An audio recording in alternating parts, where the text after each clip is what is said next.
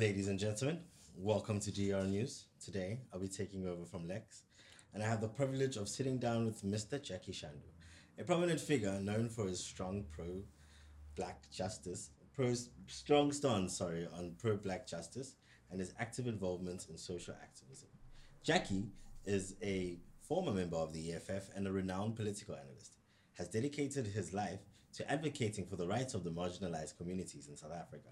Despite facing criticisms and controversy, he seeks to challenge the prevailing narratives and foster a more inclusive understanding of the struggles faced by the black community.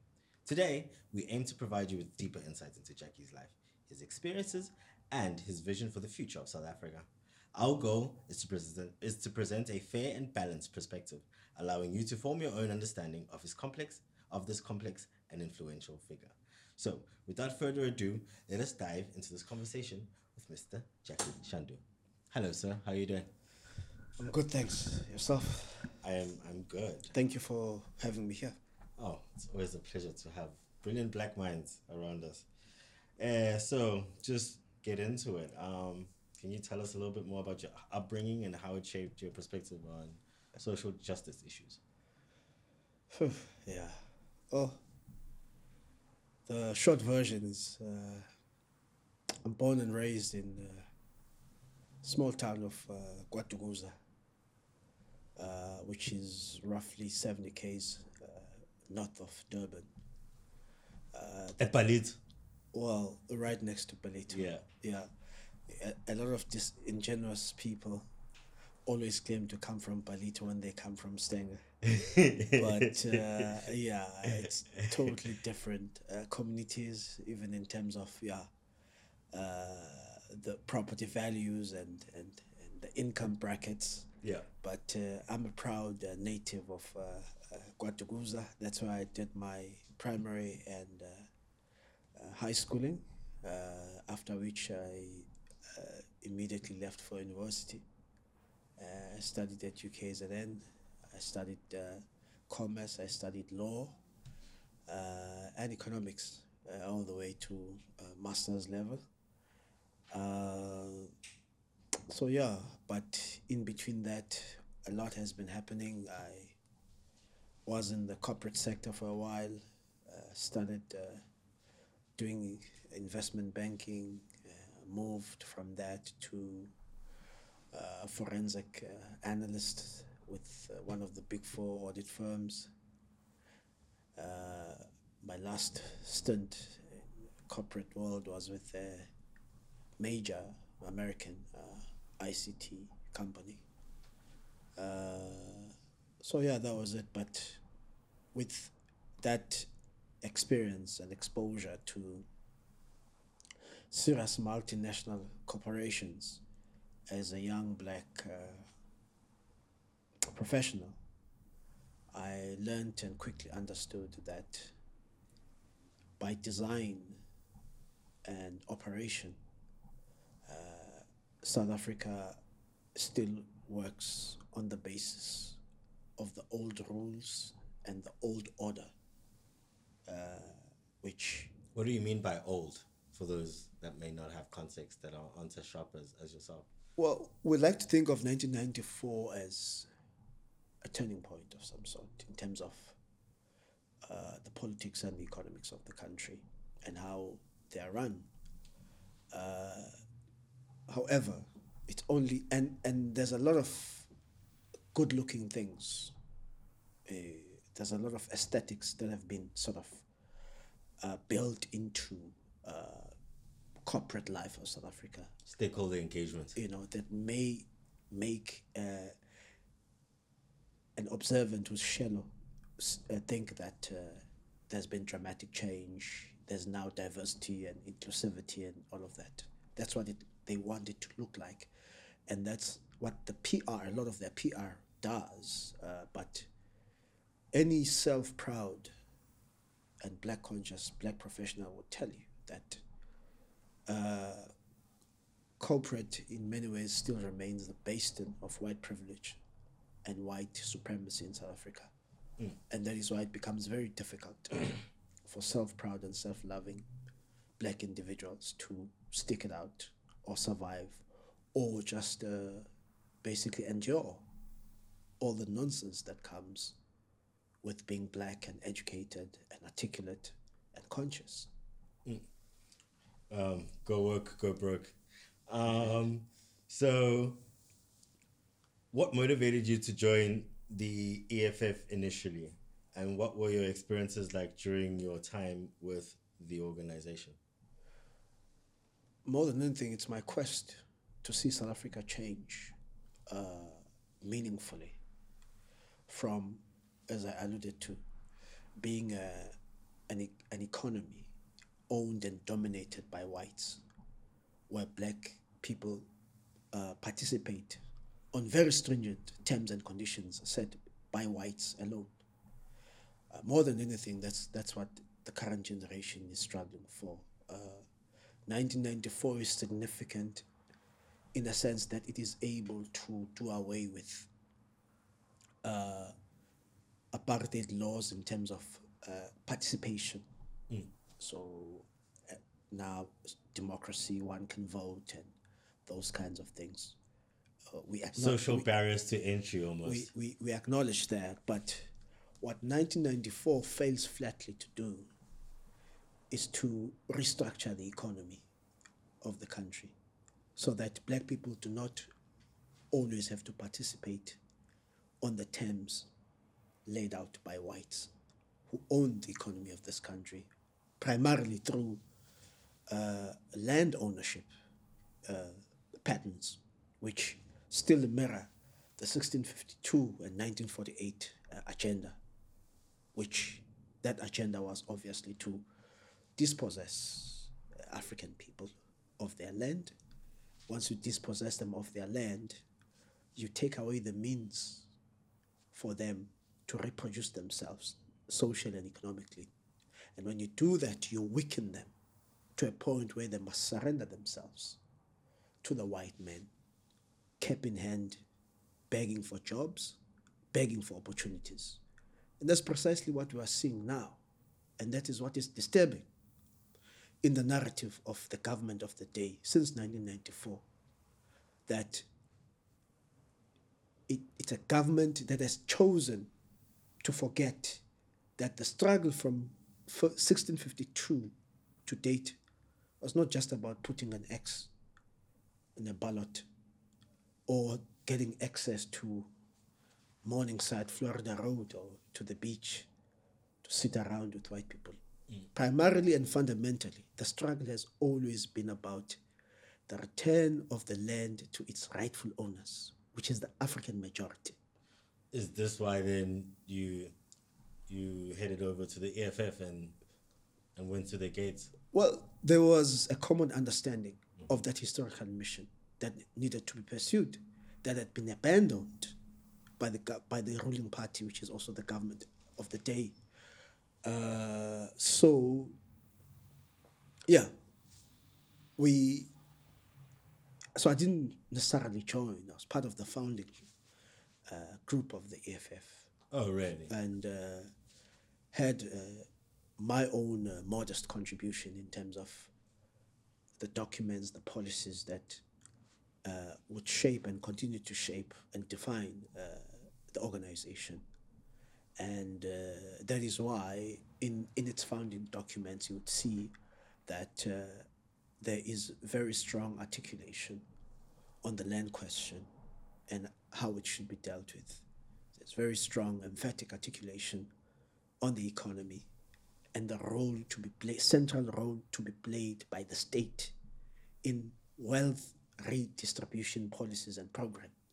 Because what a lot of people don't understand in this country is that South Africa, more than anything, needs very unapologetic and strong wealth redistribution methods, policies, and intervention. If you don't do that, anything else you do is useless. How do you even? Because how do you even begin to though like start to? Because there's there's so much evidence for how it can go wrong, and and I'm not and and and, and don't get me wrong, my I, how how do you even start to um begin to to change to change it because again there's so much evidence of how it can go wrong but it needs so much energy for for you to i can imagine like when you come up with a constitution for a whole entire party it needs energy needs it needs needs clarity it needs a lot of energy. And and one thing i can say is I guess the lack of opportunities. We we struggle to to in my lived experience at least struggle to to to keep that energy there to to grow and make the the the roadmap to to doing something like that because Zuma had a nine point development plan but then who then looks at the accountability of where we go so then you having been in in these around these mines what are your ideas around how do we start doing it redistribution of land. We're in the most unequal country in in some of the world. Our unemployment is through the roof. Our youth unemployment is even more through the roof. You begin to start redistributing that and making it. How do you start? Well, firstly, we need to uh, psychologically and intellectually uh, protect ourselves from corporate white media uh, narratives that are anti transformation. Because that's what they are, that's what they will always will be. So part of what is wrong is also how we've been conditioned and we've internalized this. And I'm saying we need to drill it out of our minds and our system that if you want to do something correct and necessary, you must now be preoccupied about what if it goes wrong? What if you don't get to the desired outcome? Right is right. You know, once there's a commitment to doing something that is just, that is right, that is necessary, we should not allow ourselves to be infiltrated uh, by agents of the enemy to make ourselves doubt, doubt the rightfulness of the actions that we need to embark on. And I think a lot of uh, otherwise potentially good black people have been disarmed uh, by those kinds of very negative, uh, neatly crafted negative that are crafted in the narratives that are crafted deliberately and, con- and, and, and consciously to discredit any thinking around economic transformation. You mentioned Zuma. Uh, part of uh, the reason things went the, the, the way that they did in, in his time is precisely because of that. Because any discussion in Parliament or at Luthuli House about meaningful me- measures to be taken by government to bring about social equalization in South Africa will find expression in France and Germany and America and Britain in a very, very, very negative way.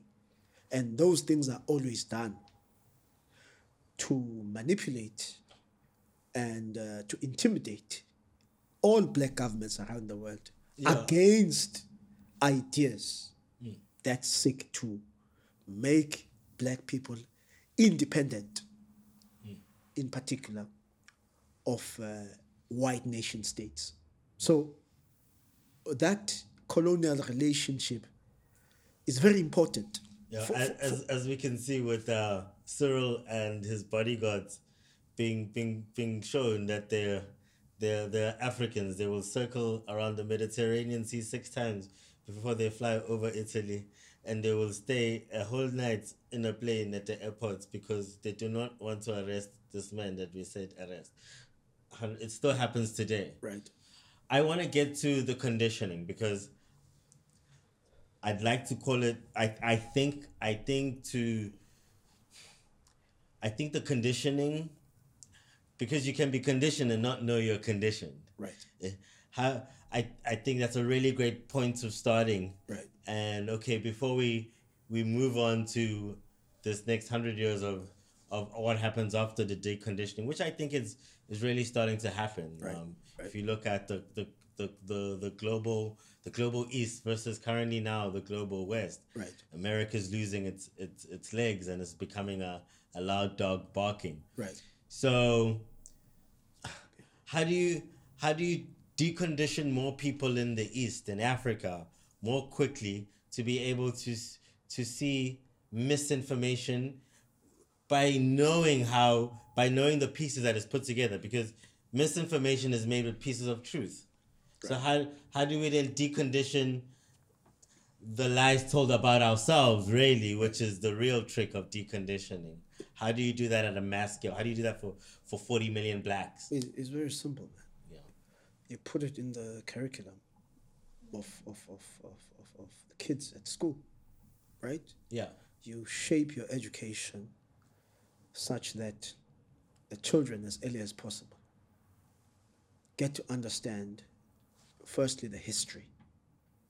Because you cannot make anybody really appreciate the need for decolonization, for transformation, if they don't understand where we come from as a country. Now, one of the grave weaknesses of uh, this democratic dispensation uh, today is that even uh, public education policies is at the hands of wrong people, people who do, do not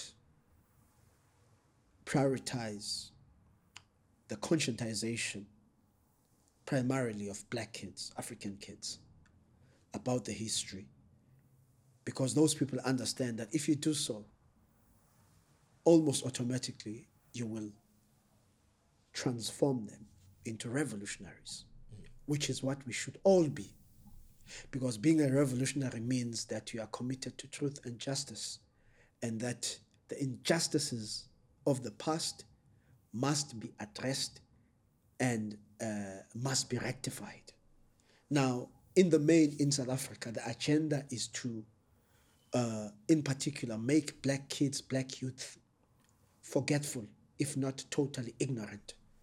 And that is why you must uh, just uh, distract them with entertainment, whether it's uh, alcohol, whether it's drugs, or sex, or any kinds of activities that would not make them conscious and aware of their historic mission, their mission as a generation to contribute towards the re Africanization of South Africa, because that's what we also need to understand. Uh, South Africa is, a, is an African country in Africa. It should look and feel like that. And land and wealth, uh, uh, uh, land ownership patterns should simply reflect that. Indians from Asia, Europeans from Europe should understand that they are in Africa for a number of historical reasons, which we can get into if we need to. They find themselves here. And it's important also for them to understand how they find themselves here. But always bearing in mind that everyone else is a guest of the African people here. So when others say, Izwe lethu the land is ours, that is exactly what they are pointing to. There is no African person that can go to India now and claim a single square mile of India as if it's theirs mm. or any part of Europe. Yeah. But when it comes to Africa, South Africa in particular, everyone wants to claim that there's no such thing. You can't go to China and, and say to China belongs to everyone. They'll hang you in China. Mm. So part of the conscientization of the African people is for make them to understand that there are traitors in the past who have caused auctioned our birthright. Our, what is our birthright? It is our land bequeathed to us by, by our ancestors. It's that simple. And there's nothing racist about that or what, what, what, discriminatory. It's an objective historical fact. Indians would tell you their native homeland is India, their roots are in India. Well, while speaking about the Indians and history, uh, I'm sure you know as a native of KZN that there's always, I mean, back to Mbongeni Ngema, I'm singing about it, always been this rift between uh, the the the Indian the Indian the Indian community and the African community in KZN, um, probably created by the divides of apartheid, but uh, the it still echoes in our society. And during the, the looting that happened in, in KZN a while back, uh, with the sirens and everything, um, how the, the you ended up being a part of um, of a movement that sought to get justice from about a hundred uh, black people that were that were murdered for sometimes senseless damn reasons. You know, um, what impact did the Phoenix uprising or Phoenix or Phoenix massacre? Uh, I think, as you termed it, have you personally and in your organizational societies, how did it shape your subsequent actions and activism as of late? Because I know you've also currently going through a court case, so I know there might be things that you might not be able to say, but I just want to know how it shaped you then as again an an activist. Saying No, there's not. There's nothing that can be said. yeah, We don't operate on on, on, those, those bases. Some Mm. of us, we will never gag ourselves. We never uh, sense or silence ourselves for whatever reason. yes, Uh, they can do whatever they want. They can hang us. They can send us to the gallows. We'll never silence ourselves because we know what we are fighting for. And that's why Steve Biko would say, "It is better to die for an idea that will live, than to live for an idea that will die." We must correct also one thing here: the tension between Africans and Indians predates apartheid by more than uh, almost a hundred years. So we must not ap- apartheid uh, was diabolical, no doubt about it. But let's not uh, attribute to it things that have nothing to do with it or things that existed long before it came into effect in 1948. The first batch of Indian indentured laborers that landed here in Durban in 1860. That's almost a century before the emergence of the apartheid government in 1948 after that election. So uh, it's not true that uh, at the center of tensions between Africans and Indians divide. is uh, no, it's not true. Uh, probably it has a lot to do with uh, ideas around color and race uh, back in India. yeah, So you can go and study the history, the literature there uh, of the pervasive uh, skin color problem in India. yeah, the caste system as well. Hundred percent. Yeah. You know, uh, and the firm belief that the lighter you are, uh, uh, the more precious, and therefore, the more you should be treated with dignity. The darker you are, uh, the closer you are to being an animal. Their and- own and- and version can- of house nigger, field you, see- nigger. you see what I mean? Yeah, yeah, So that is why we need education. We need nuance here. We need a strong sense of history. Uh, so, and, and so that we know exactly what we're dealing with.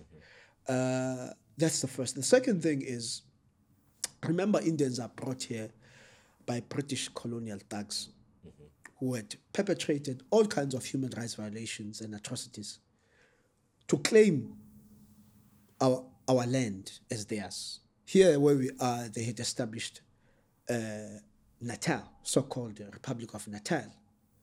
Uh, our neighbors in the south was the Cape, Cape Province of the English.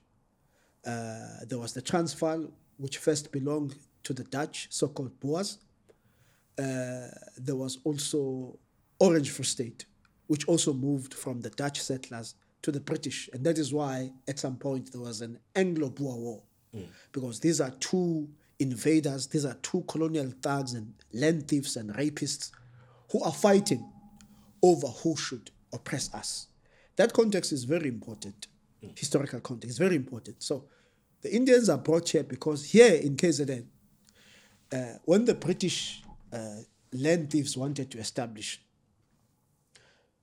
the sugar industry, uh, Amazulu and the proud people that we are said, no, we're not going to leave our homesteads, uh, we're not going to leave our livestock, our, our wives and children, our farms, and go and labor on sugarcane farms uh, for whatever purpose that the whites have in mind. So that brings about the necessity to sort people who would come and work uh, on those uh, sugarcane plantations. At that time, India was also a colony of Britain British Empire. right? It was part of the British Empire. So within the scope of the British Empire. They could move around the invaded, colonized, and oppressed people whichever way they wanted to. And so that is why they were able to tap into Like America and their right, army bases. Right, right, Yeah. right, right. Now, uh, so those are the conditions uh, in the beginning. Uh, fast forward, but it gets to a point where the attention is because at that time, Amazulu, just as other ethnic groups, are in the middle of fierce resist- resistance war. Fierce war against dispossession. For example, the Bambata Rebe- Rebellion here, there were a lot of uh, Indians enlisted in the Briti- British Army uh, fighting against uh,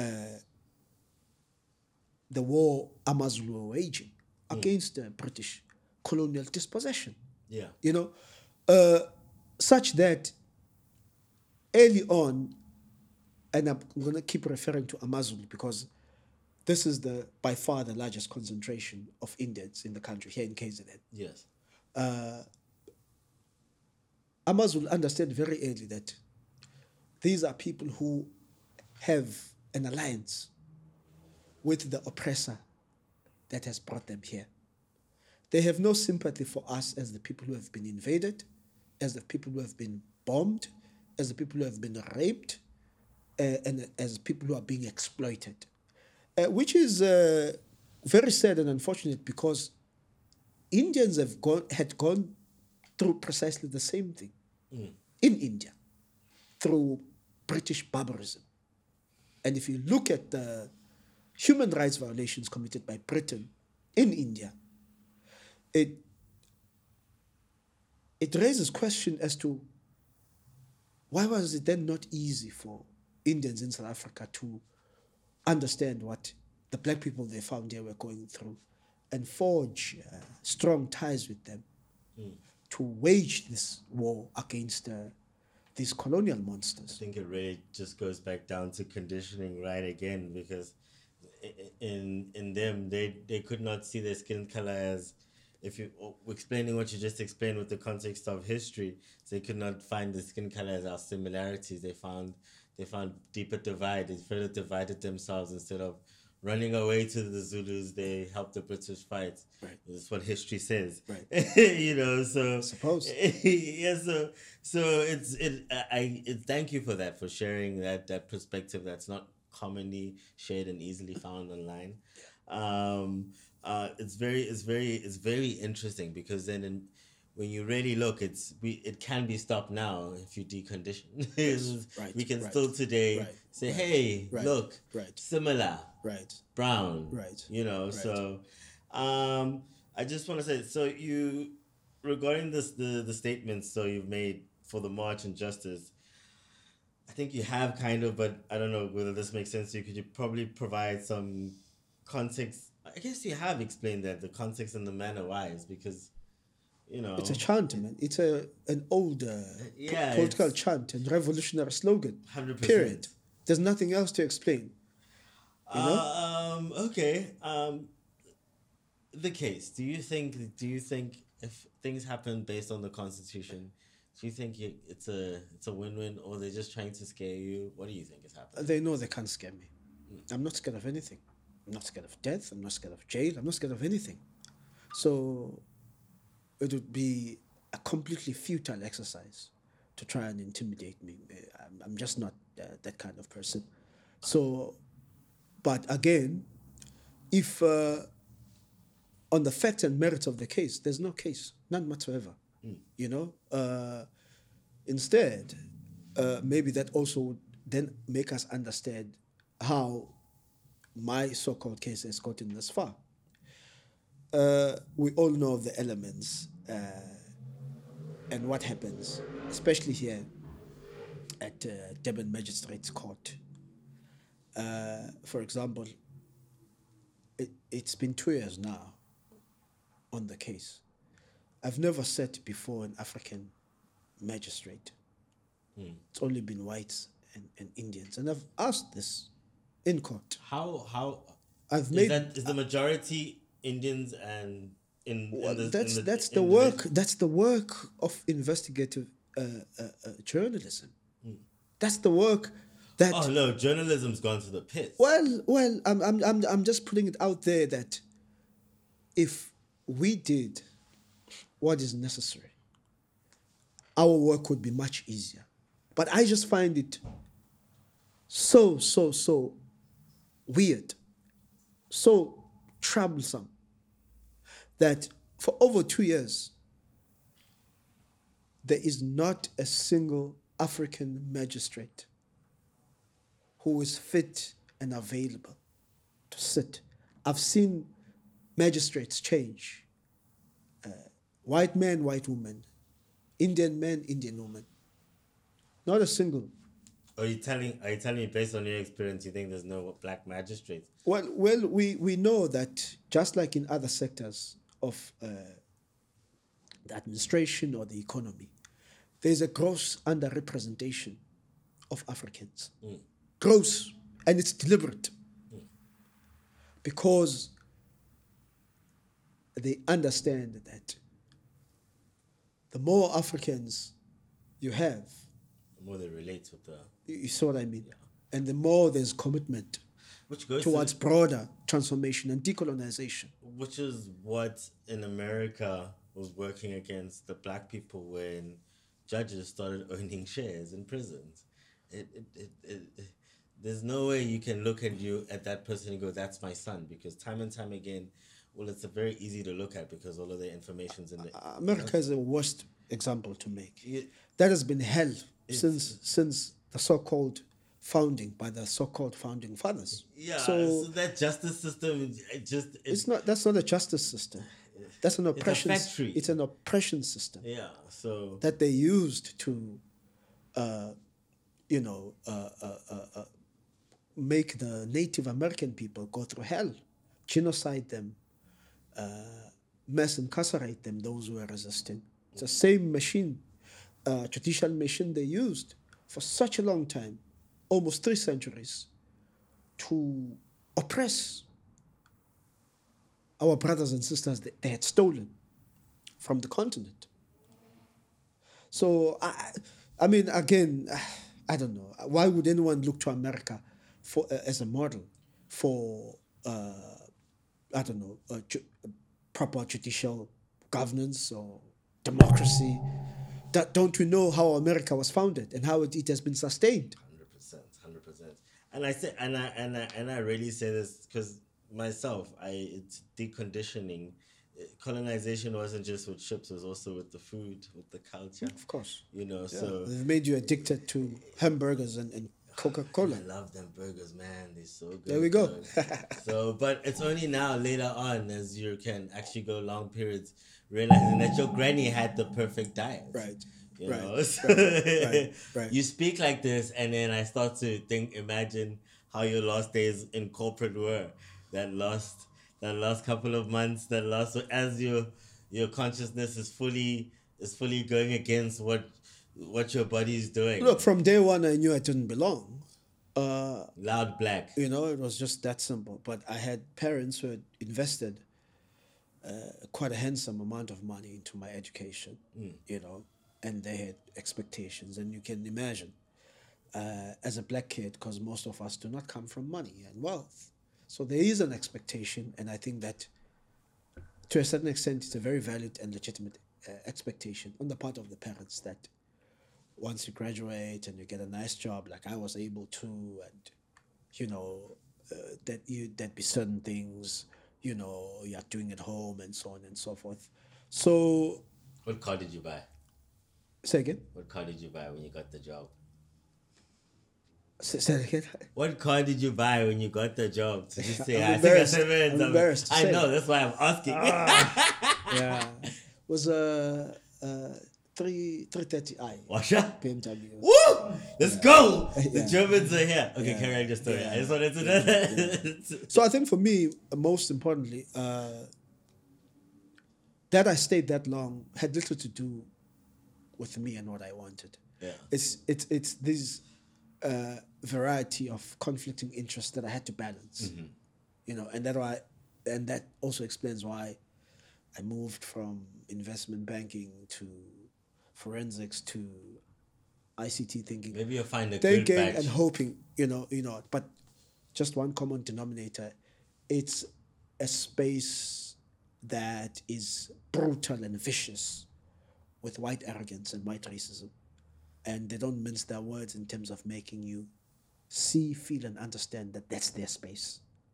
You know, so uh, so yeah, uh, part of the reason why we should uh, also, as a generation, be very committed to building black institutions because 100%. there's no excuse now why black kids every time they graduate they must go and uh, fold their caps and kneel to racist whites uh, and Indians in some instances and beg for jobs.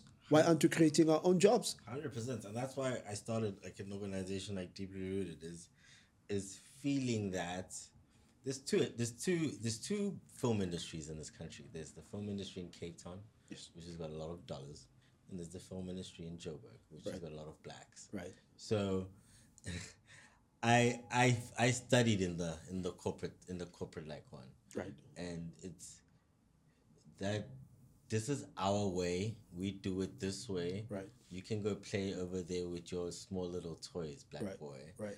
Is is essentially what every every loud black person has to deal with in um, a white control space, in a space where the majority of the money comes from Right. uh, capital, which Right. is which is not dark. Right.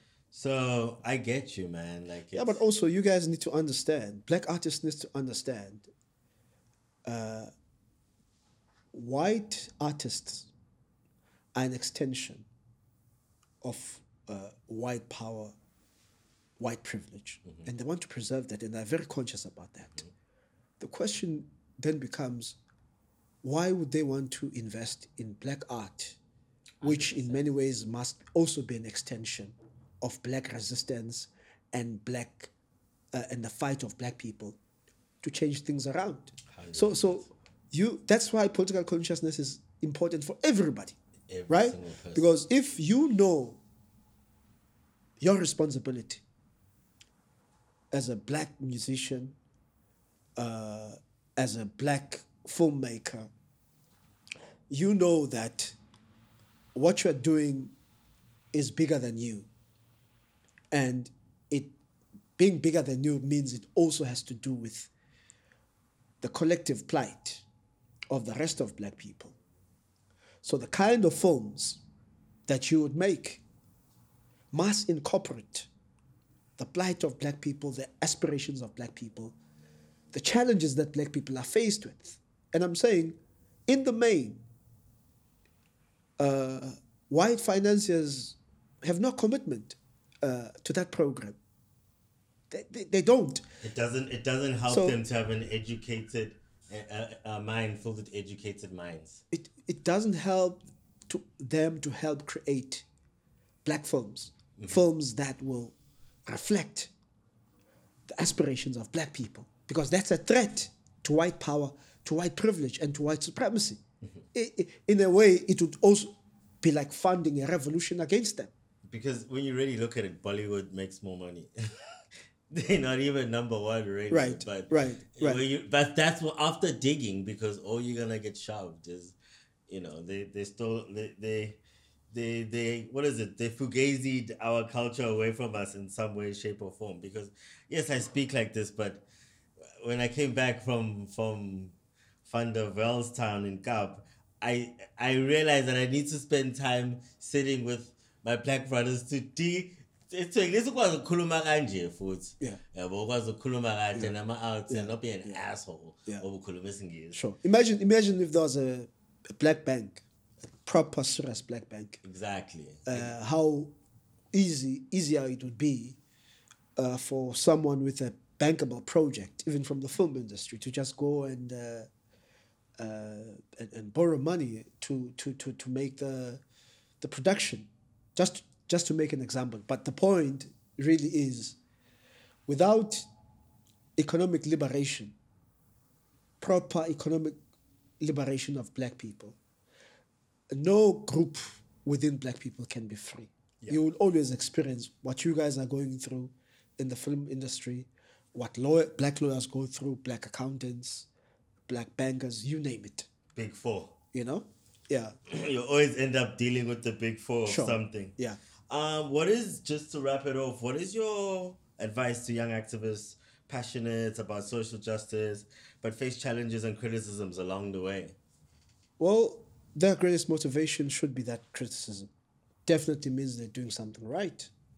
And we've seen this. There's a lot of kids, even in very uh, elite uh, private uh, colleges, that have found their voice. And I can relate because I've been going to school with white people all my life. And that's probably was my first political education. The racism we received from uh, white teachers and, and, and white fellow school kids as young as we were uh, at primary school going to high school Teachers telling you you got you AIDS. know so so yeah yeah among other things so they the younger generation they just got to keep going but most importantly they need to equip themselves uh, theoretically intellectually they need to take reading very seriously and have a very firm commitment to reading. Also because their real education is not going to come from school. And kids, you can read on YouTube too. you know? Their real education yes at school they'll teach you how to count and how to read and write but they're not going to teach you how to think critically. They're not going to expose you to the evils of the system under which we live in south africa and why it must be abolished and why it must be collapsed and a new just and fair system is created you're definitely not going to get that not in a white owned controlled uh, private school so black kids need to know that they will be exposed to real education that would affirm their stance and encourage them outside the classroom. And that's why people like Steve Biko and Frantz Fanon and Anton Lembede and Robert Sobukwe as sources of inspiration, knowledge, and motivation are so crucial because these are people who have shown us through their lives the importance of being faithful and loyal to the cause of a people, despite what your individual dreams and aspirations may be. These are people who made monumental sacrifices as individuals for the cause of the black race. Just want to take a quick break. Um, for sound. Cool. All right.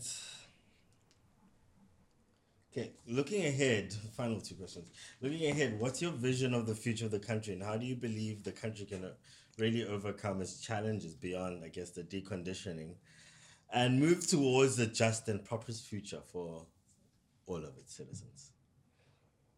Look, uh, South Africa is a black country. Uh, if you look at the demographics of this country, uh, black people constitute almost 90% of the population. That's leaving aside uh, the white and Indian minorities. If you add the white and the Indian minorities together, they are still roughly around 9% of total population. So I think black people need to come to terms with that fact and understand precisely what it means. It simply means that they are the ones who have the power because they have the numbers to determine what this country should look like, how this country should operate. Fundamentally, because it is their country stolen from them by aliens from Europe, you know? So, and there definitely will come a time, maybe not in our lifetime, but you can see it coming, where black people are going to become more assertive. You look at the wars waged by uh, people like Sekhukhune, uh, king of uh, the Bapedi people in the north, Bambatha here, or Echwayo against the English. Dingane against the Boers. Mushweshwe. You you we're going to reach a moment where we really understand the meaning of those wars against invasion and colonization. We'll understand that our ancestors knew and understood that these people came here as aggressors, as people who are here to oppress, as people who are here to exploit, as people who are here to plunder. And that's precisely what they what is happening to date. And another another thing when you really look at it is that they didn't send their their their best citizens down there. No, of course, of course. Because it takes a certain yeah. type of, Yeah. of human being to come. ex-convicts, you know, murderers, rapists, and so on and so forth. But the agenda, the logic was that they would exploit the land, take the minerals, all the riches, send it back to, to Europe, who uh, must benefit uh, against the interests of the African people. So I think one day we'll come to terms with that and understand what needs to be done uh, to bring that program to an end. Do you think um, BRICS is part of that Hundred percent. of that plan? Absolutely, the greatest threat facing Western colonial and imperialist interests in the entire world today is BRICS, because BRICS is saying move away from the dollar. Uh, it has no value that it adds when we trade amongst ourselves. Let's use our own currencies, back them up by the mineral resources that we have. BRICS say, let's develop strong manufacturing sectors throughout BRICS countries. Cars, aeroplanes, Our own institutions. institutions, our own products, value added goods, most importantly. BRICS says, let's trade amongst ourselves. Let's create new rules because the current rules, as established, for example, You can get your By six the- hundred billion dollars. by the World Trade Organization, Yeah. these are rules made by colonizers, imperialists, Western racists. Yeah, they're literally building shadow institutions of everything. But whatever trade you do with them, they dictate. Mm-hmm. How can you be a buyer and dictate how much you are going to buy for? And what you're using to buy. You see what I mean? Yeah. So, so those are the kinds of things. BRICS is right at the heart. It's funny you mentioned BRICS because I was just sharing on Facebook that quite weird and strangely, uh, Emmanuel Macron. wants to join BRICS. I mean, it seems like it- knowing the colonizer, it seems like I'm gonna send Macron to spy on him. You, you see what I mean? And then he starts to look very disingenuous. Then when you see him saying we're not vessels of the USA, it looks like a PR stunt now. 100%. So it's very, it's very 100%. funny. It's very funny that Macron is like You know? crying, "Oh, Putin." and uh, especially coming from uh, one of the worst, most brutal, most barbaric oppressors. who still are, are, are, are taking our minerals from Africa yes. every year, Yes, and making African countries in West Africa pay what is called colonial tax. closing their borders. you know. But again, for as long as Africa is not united, those things are going to happen because I don't understand how Macron or France can pretend to want to have good relations with South Africa or any other African country, knowing full well What the havoc, what they're continuing to do uh, in many parts of, of West Africa, or what generally known as Francophone, uh, which is France's uh, sphere of influence in Africa. So we need to get to a point where we are so united and we, and we love each other and we are committed to one agenda that anyone, any monster that comes in and does something wrong in any part of the continent, you can do whatever you want in uh, Ivory Coast, uh, commit atrocities, Belgium and Namibia. you know, but move on to the next African country and go into business. It's almost like how a corrupt minister will, will You know? leave will You know? leave this department Yeah. and pop up as a But- as a minister in another But, sphere. but with white people, you find Mugabe and you take your land, correctly so, from British land thieves, you are going to be uh, abandoned Withdrawn from the world stage. By- by all white people. Mm. Australia, New Zealand, Canada. That's how they operate mm. as a unit. You fight with one of them, you are fighting with all of them. The allies of NATO. That is the consciousness. That's what black consciousness teaches us. That's what Pan Africanism teaches us as black people. And and that's what we need to the level we need to get to. So finally, how does how do you envision the role of independent black media in shaping black narratives and promoting a more inclusive understanding of diverse perspectives? Well, independent of white, precisely. Black media needs to understand that their responsibility and commitment should be to the welfare of black people in South Africa. So when they say they're independent, it's a nice catchphrase, but what exactly does it mean? There's no independent media. All white media is, is, is committed to white interests, to the white agenda. Similarly, that's what you need from, from black media practitioners and black media as a sector. It's a sector that needs to understand its crucial role to reflect